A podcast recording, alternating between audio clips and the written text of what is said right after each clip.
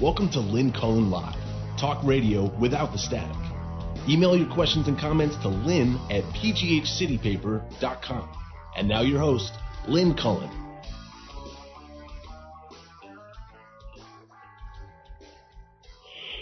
And uh, a good morning to you.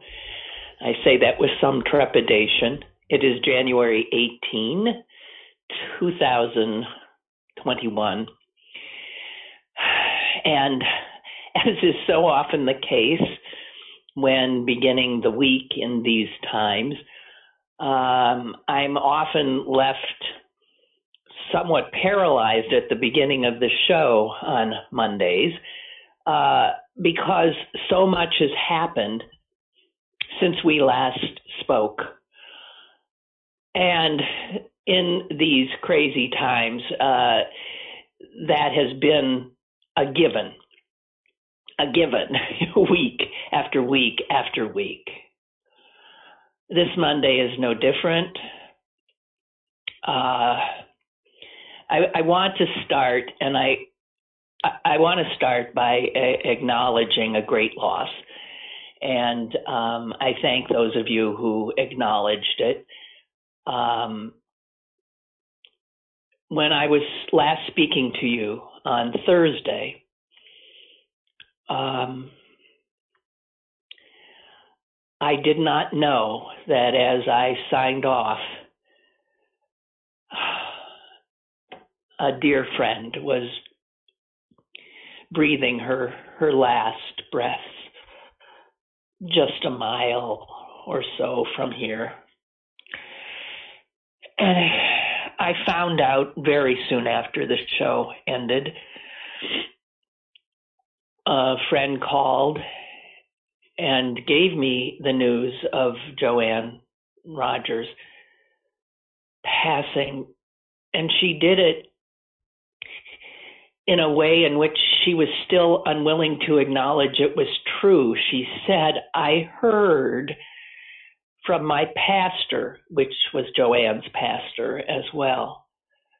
But I'm thinking maybe, and I, the magical thinking that was going on, I said, well, I, it was like, it was just a gut punch. And I have to tell you, I haven't processed it yet. Um, again, in these times when we're not able to be with the people who are mourning, our loved ones who are mourning. It is it is so hard to, you know, in such an isolated way to often come to terms with and process the deaths of people you love. I uh, posted on our Facebook page and I also put out on Twitter. Actually, I thank uh, Jonathan Wander for first doing it and I retweeted it. Um, the last show that Joanne uh, was on, uh, she was on this show many, many times, usually in the company of other of our girlfriends. We did those girlfriend shows for years. Uh, but this was just solo Joanne, and it was about two years ago. I um I didn't want to put upon her. You know, she had so many requests to do so much. And she was so when she last appeared on the show, she was 90 years old, full of life, full of that wondrous laugh of hers, full of great stories. And if you haven't had an opportunity to uh, look at that show, please do it's um, it's when we did video as well. And uh, so there she is in all her glory. I, I, I'm uh, unhappily, I began the show uh, without even introducing her. I was so preoccupied that day because my beloved cat had died the night before, and I was I was sort of in a bit of a state. So but if you get past that first my cat died uh, introduction, it's such a joy to be in her presence. And I do recommend it. I don't know what to say. She was one of the most remarkable people, most wonderful people um, I've ever known. And, you know, unlike Fred, unlike Fred, she she seemed more accessible around Fred Fred Rogers.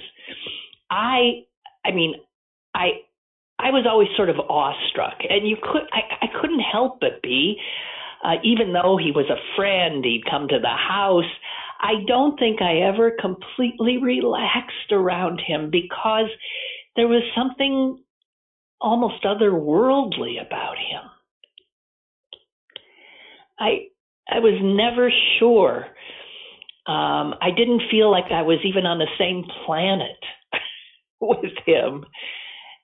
It was an odd thing, and um, that measure of discomfort I felt around him. I never told Joanne that, but but Joanne, oh my God, anyone who didn't feel immediate comfort in her presence and just joy in her presence would have been I, I don't know what to say um, incapable of of joy incapable of of uh, seeing beauty um,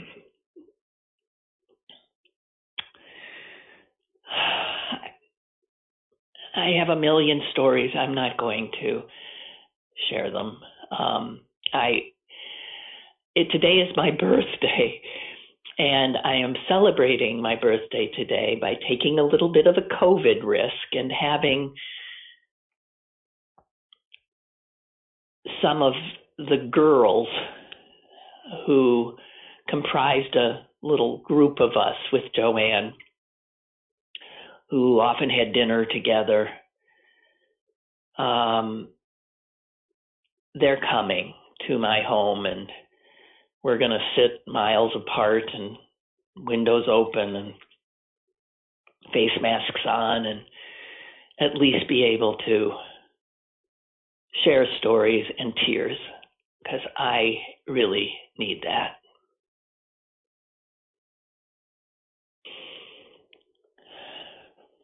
I'm sorry that I'm not I'm not up for a proper eulogy of her. I'm just not.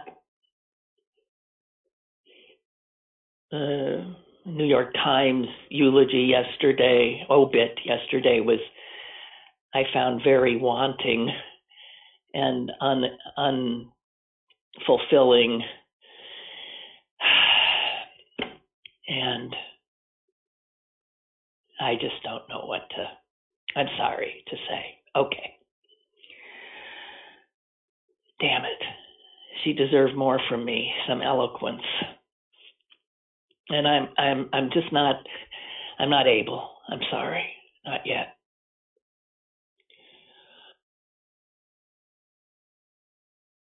Oh, there is. Oh, let me quote. There is this quote from Tom Junod, who was the the guy whose Esquire article was used for that movie uh, about Fred that starred Tom Hanks that came out uh, a year ago.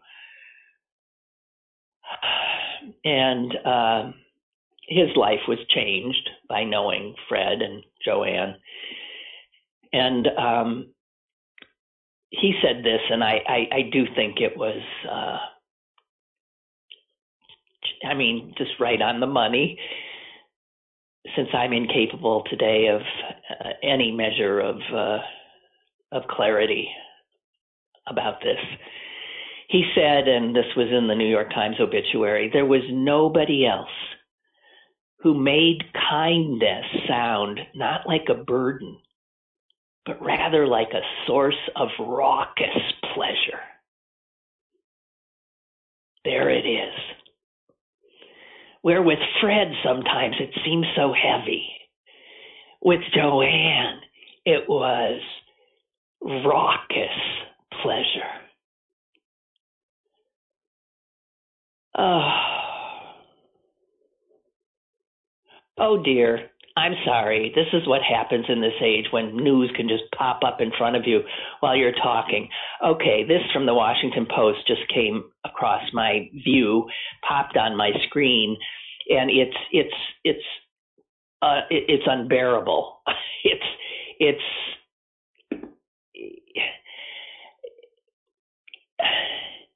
the Trump administration. It says bailed out prominent anti-vax groups during the pandemic five prominent anti vaccine organizations that have been known to spread misleading, flat out lies about the coronavirus, about vaccines, received almost a million dollars in loans to keep themselves afloat from the Paycheck Protection Program.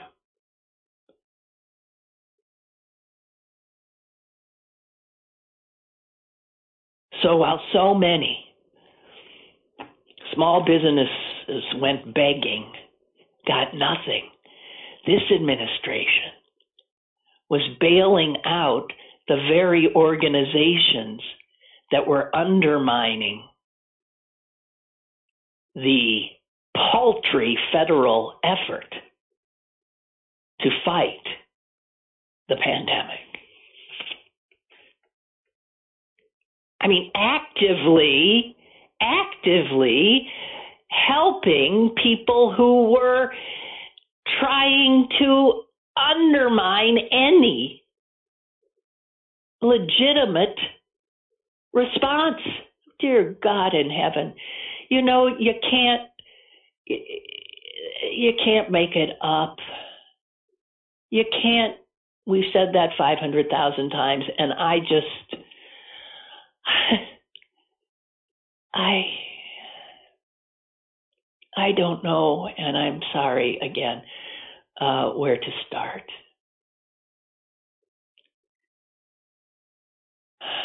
Let's start with something positive for a change. It ain't easy in these times. But I did see something positive um, today, and uh, let me find it for you here, access it. This was a, a new take on um, on the. Uh, I can't. I'm sorry, my computer is totally screwing me up. Cut it out. Thank you. Um, it's about um, the the constant drumbeat of negative news about uh, the vaccine, and you know it's lousy uh, rollout. Obviously, um, I mean the Biden administration is inheriting such a disastrous uh, mess. Um, and we'll hope that they'll be able to uh, turn things around. And I'm just talking about getting the vaccine not only out but in to our arms. And I, this is from um, uh, a a blog that goes out from uh, the New York Times in the morning by David Leonhardt, and it's often very, very good. And he says something here that I think is uh, really uh, helpful to hear.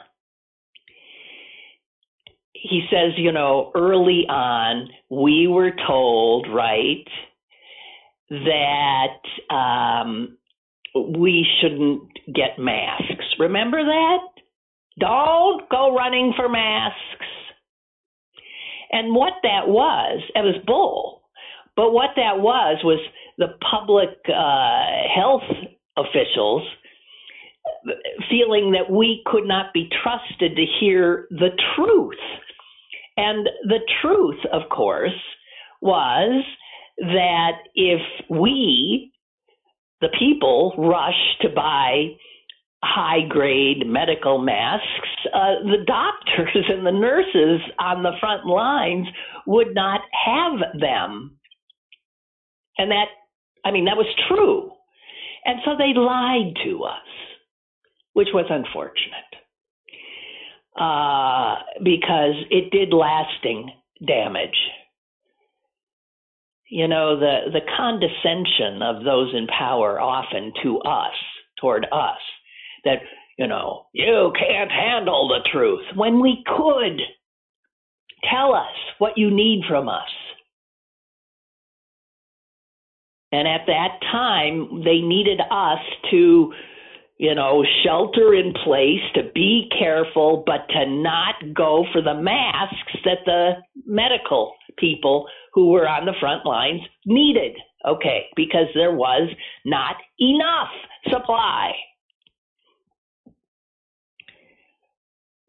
But the reality is, is that confused us I mean, I remember, didn't you? I mean, there was cognitive dissonance in it. I mean, wait a minute. Uh, if the masks aren't uh, effective for us, if we're not supposed to go for them, well, how come the doctors and nurses need them? you mean they're effective for doctors and nurses, but not for us? And and you know, at the time, it made no sense, and it damaged the credibility of people who needed credibility at that time, at the onset of this horrific pandemic. And David Leonhardt said this today, and now a version of the mask story is repeating itself, this time involving the vaccines. And once again, it's because the experts don't seem to trust us to hear the full truth.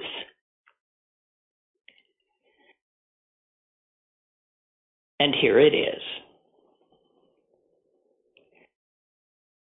Right now, public discussion about these vaccines is full of warnings about their limitation, right? They're not 100% effective. Even when you get them, uh, you're still uh, maybe able to spread the virus. People, you shouldn't change your behavior at all, even if you got them. And while these warnings have a, a basis in truth, just as it's true that masks are imperfect, the sum total of what they're saying now about the vaccines is misleading. And all you have to do is listen to some doctors and epidemiologists who are willing to trust us with the truth. Here's the dean of the Brown School of Public Health. It's driving me crazy. We're underselling the vaccine, says another at the University of Pennsylvania. Here's one from Baylor College. It's going to save your life. That's where the emphasis has to be right now. Here's the director of the Vaccine Education Center in uh, Philadelphia Children's Hospital.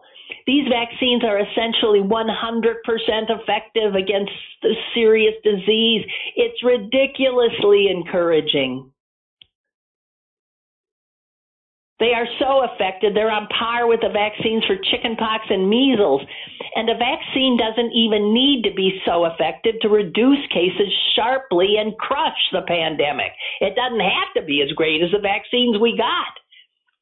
And if anything, the 95% number understates the effectiveness because they get that 95% number by counting anyone who came down with even a mild case of COVID as a failure after they got the vaccine.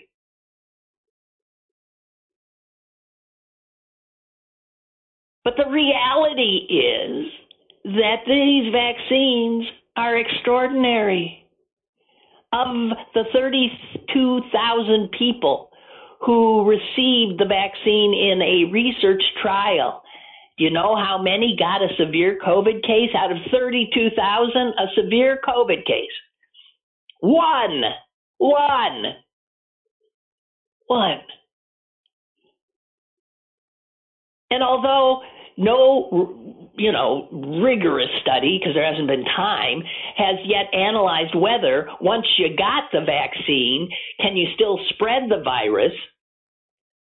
it would be incredibly surprising if a vaccinated person could spread the virus.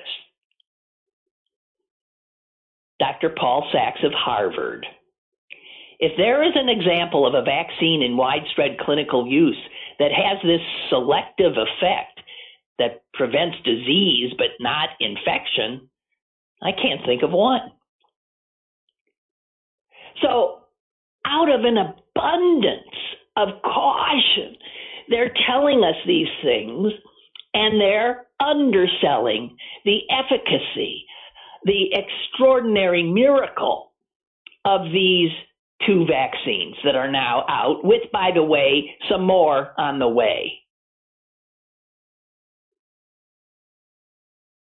Dr. Monica Gandhi, University of California, San Francisco, please be assured that you are safe after you get the vaccine. You are safe from the disease and you are safe from spreading it.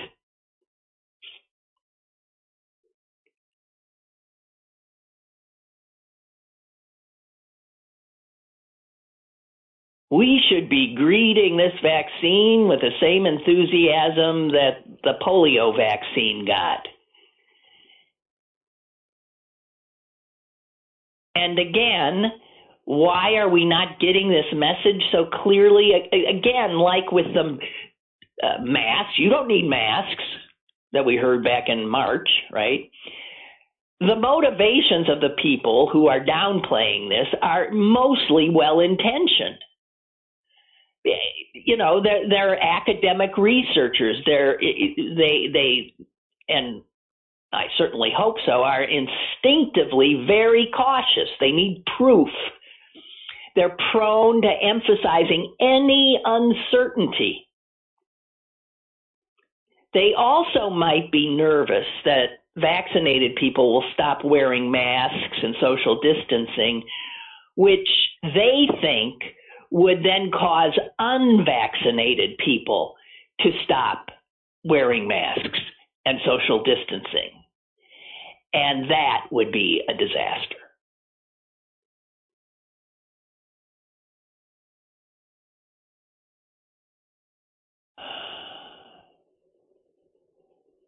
So, what they're doing now sort of spreads anti vaccine skepticism and the best way, obviously, to persuade people to do the right thing is tell them the truth.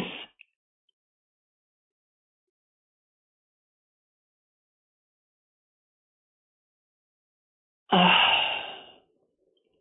here's the reality people who have received both doses of the vaccine and have waited until they take effect, which is another week or so, right, will be able to do things that unvaccinated people still cannot, like having meals together and hugging each other. But until the pandemic is defeated, all Americans should wear masks in public, help unvaccinated people stay safe, and contribute to a shared national project of saving every possible life.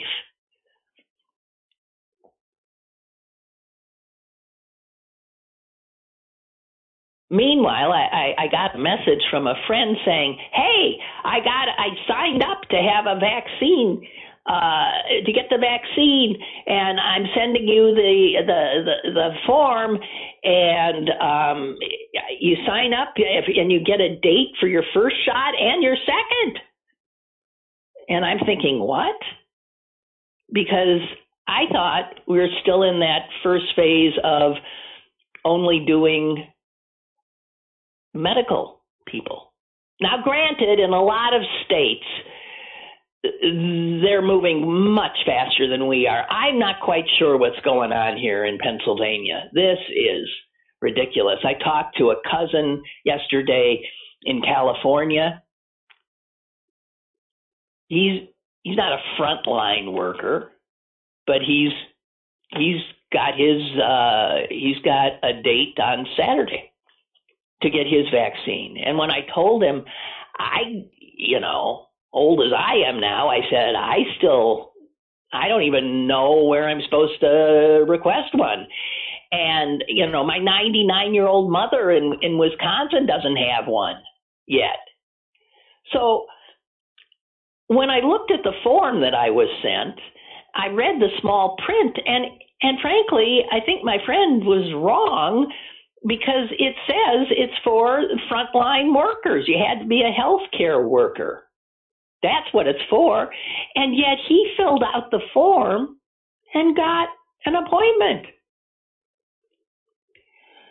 So there's a lot of this uh, line jumping going on that, frankly, I don't approve of.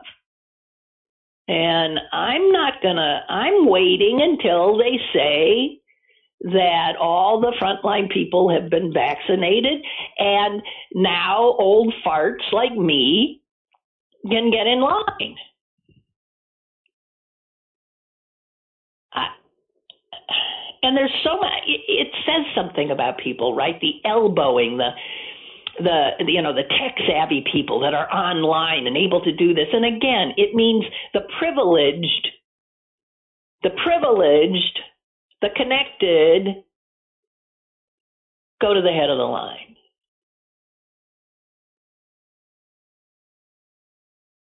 and that pisses me off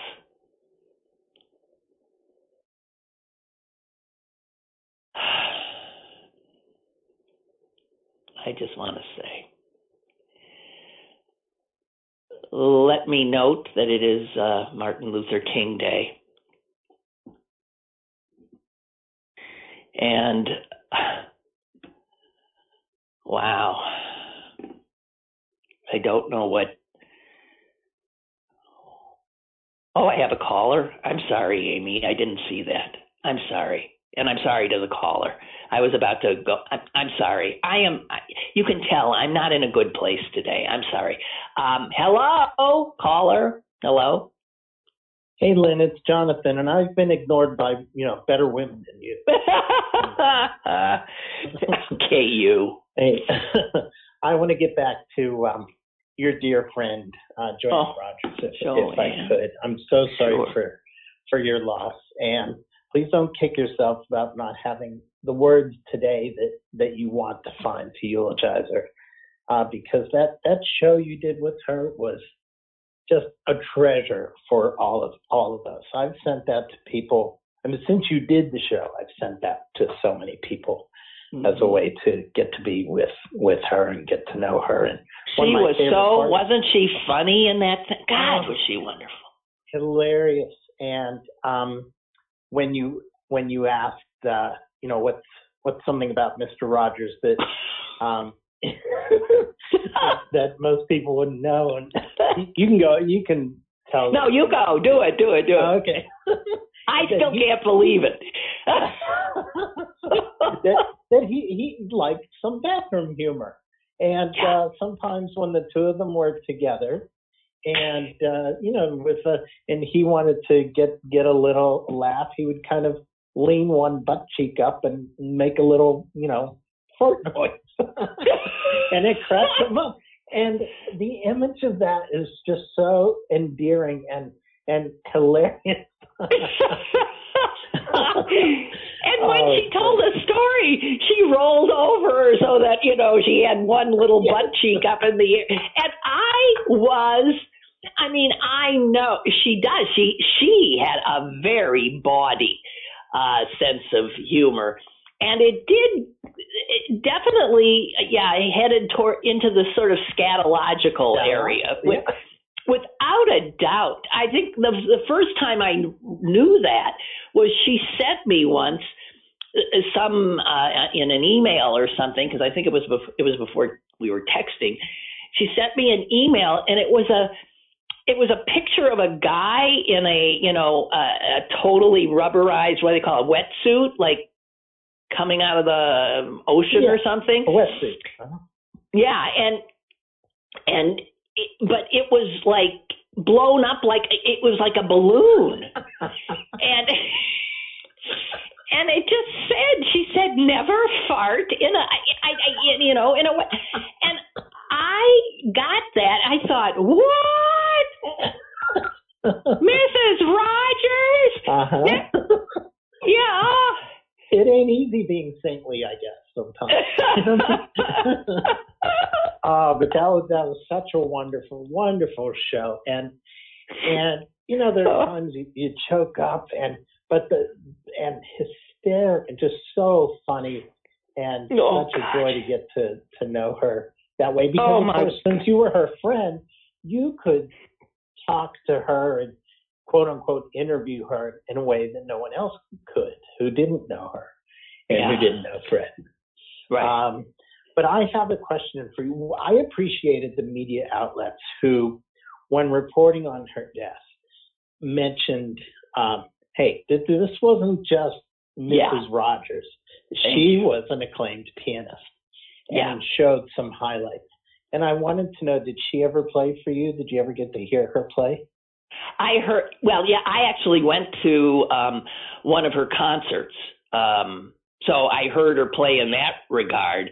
But I never. No, she never played just for me. Fred did, but but she never did. Uh, Fred, you know, I have a piano here, and and Fred.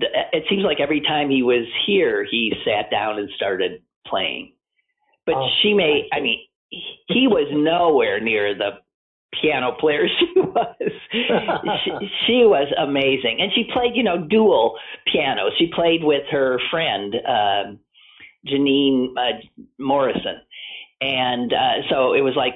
Do you remember Ferrante and Teicher? That that was a yeah. Well, they were like that, and they did two albums, and um, yeah, she she was amazing.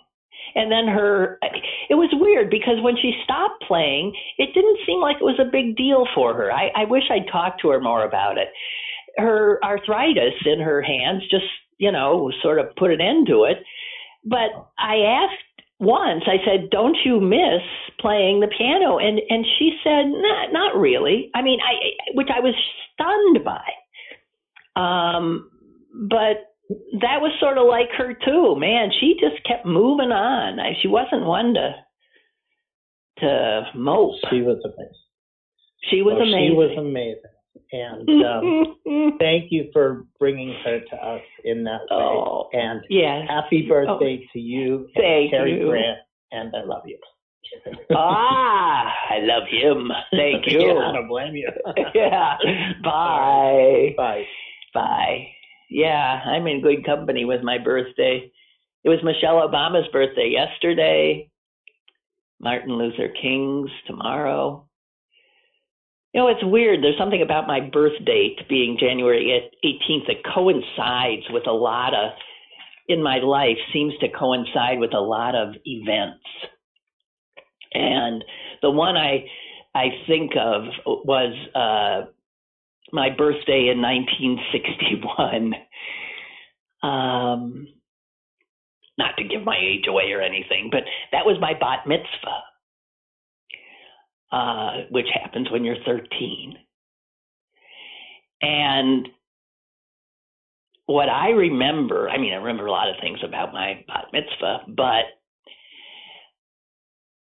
that day, the bat mitzvah was not on my birthday, the 18th. My bat mitzvah was on the 20th, which would have been, um, which would have been the Friday night, um, the, which would have been a Friday, right? And um, January 20th, 1961, was when John F. Kennedy stood on the steps of the U.S. Capitol and took the oath of office. So the same day, it was always, uh, it was amazing to me that Kennedy was inaugurated at noon that day, and little old 13 year old me had to go do my do my bat mitzvah that evening. But so that was the day when he was inaugurated. Ask not what you can do. No, ask not what your country can do. What? What is it? All of a sudden it doesn't work. Ask not what your country can do for you, ask what you can do for your. That can't be it. Is that it? Doesn't seem right. God, see, I'm old. Oh, yeah. Okay. Do we have another caller? Hello? Okay. Hi, good hi, good morning, Lynn, and happy Oh. birthday. Thank We you. share we share we share birthday months. And, well, happy uh, birthday to you. Thank you. And I always I never liked having my birthday on January 3rd because when I was in school Yeah. way back, that was the day we had to go back to school after the Christmas holiday. But uh, anyway, uh, you know, just about this vaccine jazz, I got a Yeah. text from a friend who got it from a friend, blah, blah, and to fill out this form to Yeah. get the vaccine and, you know, try to find out, you know, is this legit? Whatever. Of course, everything's closed today, and so forth. But anyway, I'm signed up for it this afternoon. I also found out that the person who started this send out to our group went to get his vaccine this morning and was turned away because it was in fact for medical for So they signed. Okay, now wait. So they signed him up, and then when he went to get it, they said, uh, "So Sorry. no, you're not eligible." Is that what happened? They they gave him a That's date. what happened. Ah. Yeah, we, yeah. I, I signed it up. Yet I filled it out yesterday afternoon. You know the usual stuff. well, didn't it say that it it was for health care? Well, that's that's the that was the glitch. And sometimes when you send a form, I believe what was left off was the first introduction email that said, "This is for." that's right. It was fine people. print. It was fine print. Well, it wasn't even fine print. It wasn't even included. oh wow. So I now have my appointment for this afternoon. It's in Monroeville. It's at the DoubleTree at 1.30. I am going because if they turn me away, fine, no big deal. But I'm also assuming that these vaccines have been pulled from storage and have to be used. And if there was a glitch, then I think the IT people in the company still have time to email me and say, don't come. Mm-hmm. Maybe, I don't know. And, but in the off chance that it either goes down the drain or it goes in your arm, I'll put it in my arm. I don't want to take anybody's space, but I Mhm. also would feel horrible if it went to waste because I didn't see the fine print. But in Yeah. over that application again, there was it was the page before that we were missing. So I Well, you know, yours is a different. That's interesting because yours is a different one than mine. The the form I was sent comes from one of the, um, you know, the uh, hospital uh, associations here. One of the, Oh, okay, okay. um, Yeah, so we're going to go. I mean, it's, you know, I'm in East Liberty to Monroeville, no big deal. We'll take a drive. We haven't been in the car for a few days. So, uh, okay. they Well, turn us away, they turn us away, but well, look at it as a birthday. Just- Look at it as a birthday present, better than uh, going back to school. Yes, exactly, exactly. And also, blessings to your mother. She and Betty White are the same age. How amazingly wonderful is that? And, uh, yeah, so, two she's, incredible uh, women. It is unbelievable. It is unbelievable. She and, is. Uh, that's that's what we want to aspire to. Yes, to be like your mom and, and Betty White. Good luck else us. not a good idea. Right, Yeah. exactly. All right. Well, okay. And, Good uh, luck to you. enjoy Good luck to enjoy you. your Wednesday. Enjoy your Thanks. Wednesday with uh, Joe Biden. Yes. Okay. Thank you. Yeah. Finally. Yeah, finally. Thank you. Bye. And speaking of that, geez, didn't even get around to the news. I mean, it's it's just amazing um, how you know, now the concern about somebody taking him out in an inside job thing. Uh, you know, the fact that they're now vetting all of the National Guards people there, National Guard people, because they're armed. They're there supposedly to protect uh, Biden and everybody else. But we know that these white supremacists and friggin' lunatics are all over the military. They are. And they're all over law enforcement. They are. So that's cheese. I mean, I'm. Abraham Lincoln had to brave his inauguration in this same way because there was good intel on his way to Washington and in at the inauguration that someone was going to take him out. And God knows you couldn't miss him, that tall, tall man with the tall, tall hat. And there is that just blood chilling picture of John Wilkes Booth at his inauguration. Have you ever seen that?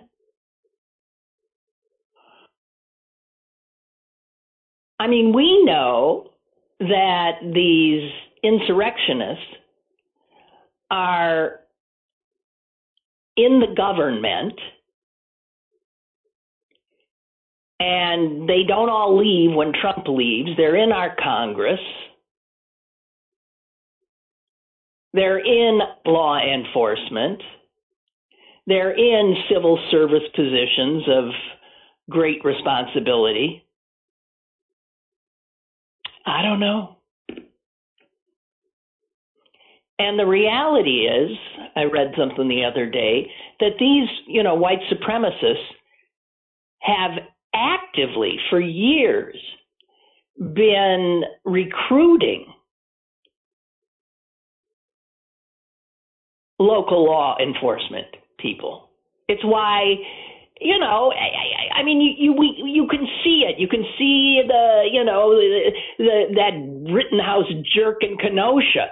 You know, after after just out and out killing uh, two people, walking with his rifle right by law enforcement who you know waving at him. They're waving back. I just saw a video today that made me sick. It was an FBI agent arresting one of the one of the rioters. I'm not sure where. I mean, he's arresting him at his home, probably yesterday or something. And the video is of this guy walking the insurrectionist uh, to a police car. The guy's hands are handcuffed behind his back. And the law enfor- the FBI guy is is putting a coat around his shoulders and sort of laughing with him and talking to him. And it was like, you know, I couldn't hear what they were saying. He was saying, but it was like that doesn't look like what I've seen when the FBI normally arrests people.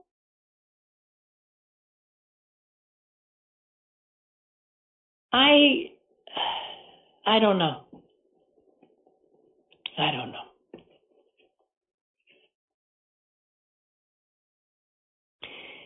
And the reality, too, is that the Republicans, if you thought for a minute they were going to rise to the occasion, no. Nah. Forget it. Because this is America. And what we have always done here is sweep things under the rug and try to move. Move on.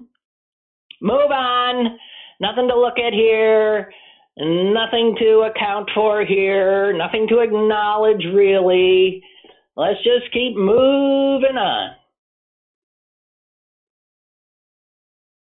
Which is why, and I've talked about this, but I I read uh, some, something in the Atlantic that that uh, said what I have been saying, but better. that I go inc- nuts when I hear people say, This is not America. Joe Biden said, This is not America. Everybody, they all say it. This is not America.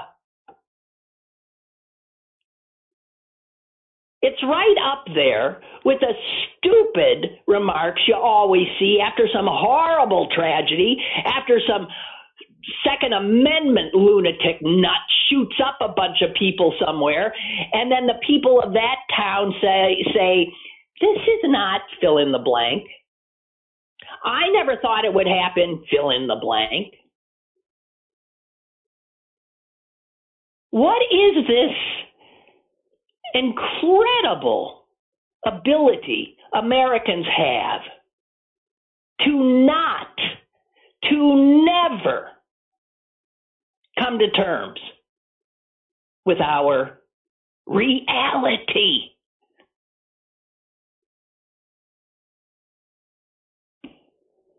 So let me share the more eloquent words of Ibram X. Kendi, writing in the Atlantic on this issue.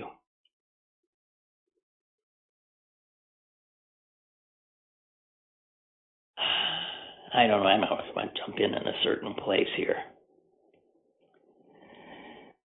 Is all that happened on January 6th part of America? uh, it is. And they, those people are. All of what we saw at the Capitol is part of America. But what's also part of America is denying all of what is part of America. Actually, this denial is the essential part of America. Denial is the heartbeat of America. We must stop the heartbeat of denial and revive America to the thumping beat of truth. The carnage has no chance of stopping until the denial stops. This is not who we are.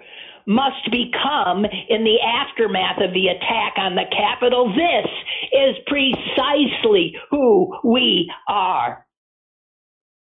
And we are ashamed and we are aggrieved at what we've done, at how we let this happen.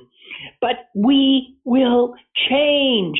We will hold the perpetrators accountable. We will change policy and practices. We will radically root out this problem.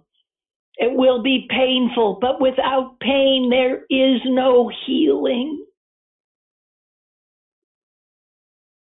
And in the end, what will make America true is the willingness of us to stare to state excuse me to stare at our national face for the first time.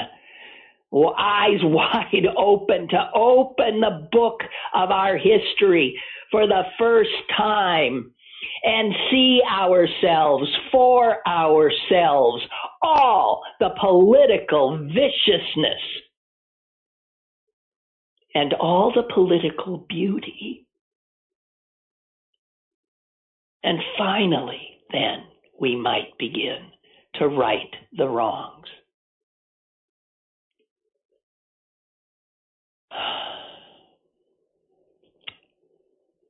And as I've said, I don't hold out a lot of hope for our ability to do it.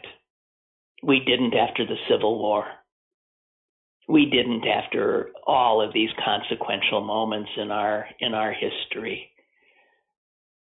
And at the heart of it all is our need to believe we're exceptional, which is bull, and of our need to cling to white superiority, which is bull. I have some callers. Caller, go ahead, please. Lynn, Yeah. happy birthday to you. Happy birthday to you. Happy birthday, dear Lynn. Happy birthday to you. Thank you. Thank you. My little, my little serenade there. I Yeah. appreciate it. You talk about all these uh, craziness going on in D.C. Well, I got two things. First of all, I heard the other day that over 200 black Capitol Police have sued the Capitol Police for Yeah. racism. Yeah. So it's not they- surprising that, that they really didn't do much. Well, some did and some didn't. Some obviously risked their lives. Some gave their lives. Um, but yeah, I don't think you can find a law enforcement entity anywhere that doesn't have this in it somehow, somewhere, and it's protected. It's protected and it's not dealt with. And the fact that a few law enforcement people who've been identified now as being part of the riot are being uh, removed from forces in the in the in the country is of little uh, comfort to me because they're I mean, we see it all the time when uh, their social media posts become uh, public. When somebody somebody bothers to look at what officer so and so and chief this and that is saying in his uh, on his social media, and it's just unbelievable. Remember what the Rolling Stones said? Every cop is a criminal. Yeah, Well, maybe not everyone. Maybe not everyone. not quite everyone. but a lot of them are. Hey, uh, other thing here, Lynn. Back Yeah. to the uh, virus. Back to the virus. I was listening to uh, KFI out of uh, Los Angeles, Mhm. and Dodger Stadium has opened up to be a dis- distribution center. Right, an inoculation And center. Yeah, Right. Yeah. And they're talking about this week, they should be given 12,000 vaccines a day. wow. How can they do that? Yeah. Well, that's what they're predicting. I don't know, and I'm not quite sure what's happening. But I think Pennsylvania is lagging here. I think we're no, come on. Oh God, help us. All right, you. Well, thanks for the serenade. I appreciated it. All right. Happy birthday, Lynn. Bye bye. Thank you. Bye. And we have another caller. Want to get you in here? Hello. Hello. Hi. Hi. Hey, Lynn. Um, I don't know what you think about the uh, this where they they're saying about not convicting, uh, or not going through with this impeachment thing, and then and then you hear some of these people saying we shouldn't do anything to Trump when he gets out because it it's going to be hard on the country. You know, Well- it'll we don't. I say bullshit. I said you take him and you charge him for everything you can and try to get him on something. This, this is what the problem is. Every time these bastards criminals get in there, they do nothing to them. So the bastards come in again and they figure, hey, we could push the envelope. Let's go a little further. And that's the problem. You got to nip it in the bud right then. We should have nipped it in the bud with Bush. People they forget about Bush, but uh, this time you need to nail his ass. You, you really do. And, and I don't care about the country and all. The country, as far as I'm concerned, it, it's not going to be good to go the other way. You can't let crime go like that. He should be. He's a civilian now, and that's how he should be charged. I don't know how you feel about that, but Well, no. I hope he spends the rest of his life uh, running from uh, from the law. Uh, you know, uh, the, the no- it, today and tomorrow, he is going to pardon over a hundred people. oh, I know. and God knows what uh, collection of reprobates, uh, criminals, and lowlifes and scum that that will uh, be. But the grift continues to the end because there are people collecting tens of thousands of dollars uh, for for getting a pardon for somebody. There's a whole there's a whole cottage industry that has uh, popped up, uh, monetized uh, this pardon, um, saying that hey, you listen to this. His former lawyer John Dowd, he was a White House lawyer. He has right. been actively marketing himself to convicted felons as someone who could secure a pardon because of his close relationship with Trump. And he's been taking tens of thousands of dollars from felons, obviously wealthy felons, and advising uh, clients uh, to, you know, h- how to uh, line his pockets while he attempts to get them uh, pardoned. It, the stench of this administration it will will hang um, hang over us for such a long, long time. Such a long time. Thank you. Appreciate it. Bye. Yeah. Uh, uh,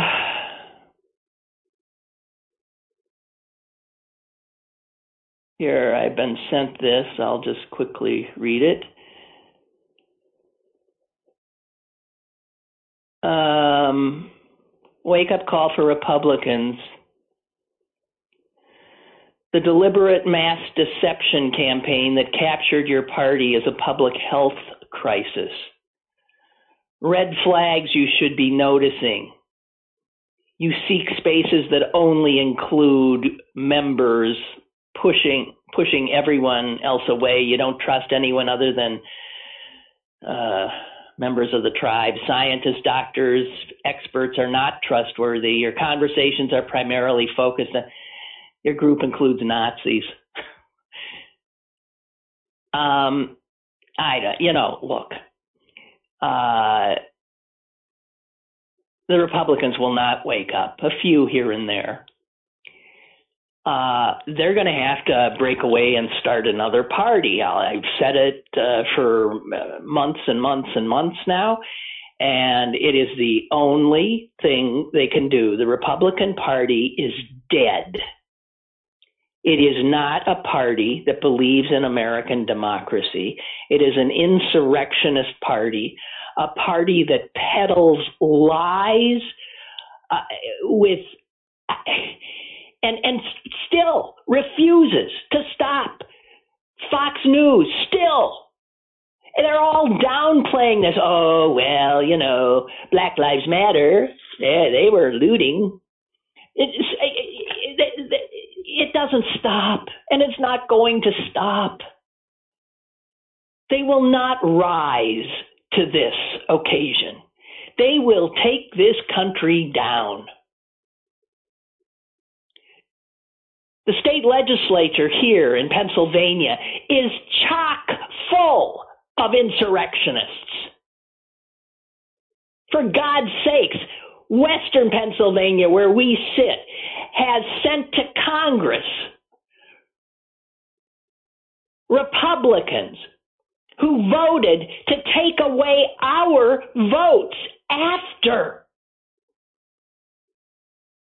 the carnage at the Capitol still sowing the big lie. So when we think about somehow saving our country, look no further than across your backyard fence because the people on the other side are often the ones putting these people in power and they'll continue to do it. I don't know how we how we get ourselves back into a semblance of a nation that is worthy of any respect.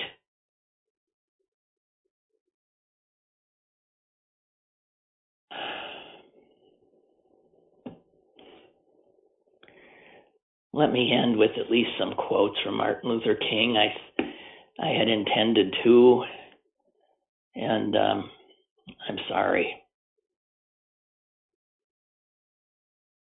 Dr. King, 1967. We must face the hard fact that many Americans would like to have a nation which is a democracy for white Americans, but a dictatorship over black Americans. When Dr. King said that, he was correct. And I think it's worse now because we have for four years had a president who has been a white nationalist who loves white nationalists, who eggs them on and has empowered them. And we have never seen this kind of empowerment in recent history. And once they're out, and they're out, I don't know how you get them to scuttle back under the rocks from which they emerged. And one other little historical tidbit 1968, a very big year in our history. The Fair Housing Act, which Martin Luther King and so many others fought so hard for was passed. It was passed one week after he was assassinated.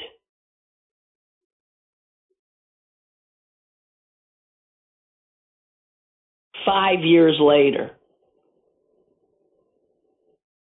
Donald Trump and his father, Fred Trump, were sued for violating that act, the Fair Housing Act, because they refused to rent to black tenants at all of their apartment buildings in New York City.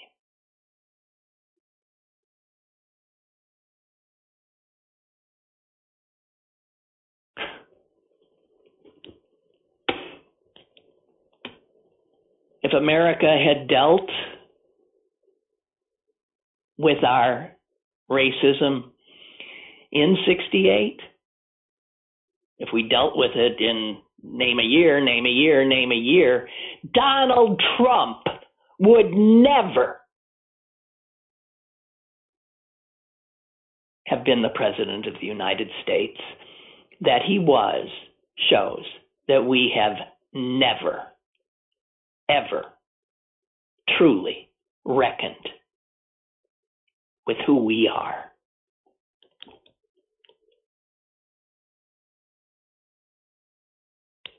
Okay, guys. Sorry. I started out incoherent and I ended up murderous. Happy birthday. See you tomorrow.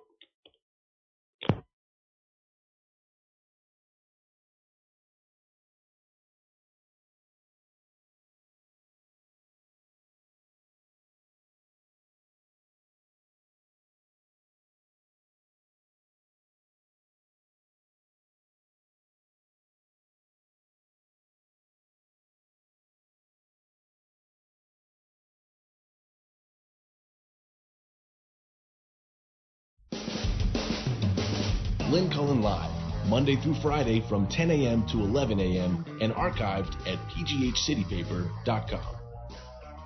The opinions expressed on Lynn Cullen Live are those of the host and do not necessarily reflect the viewpoints of Pittsburgh City Paper or its advertisers.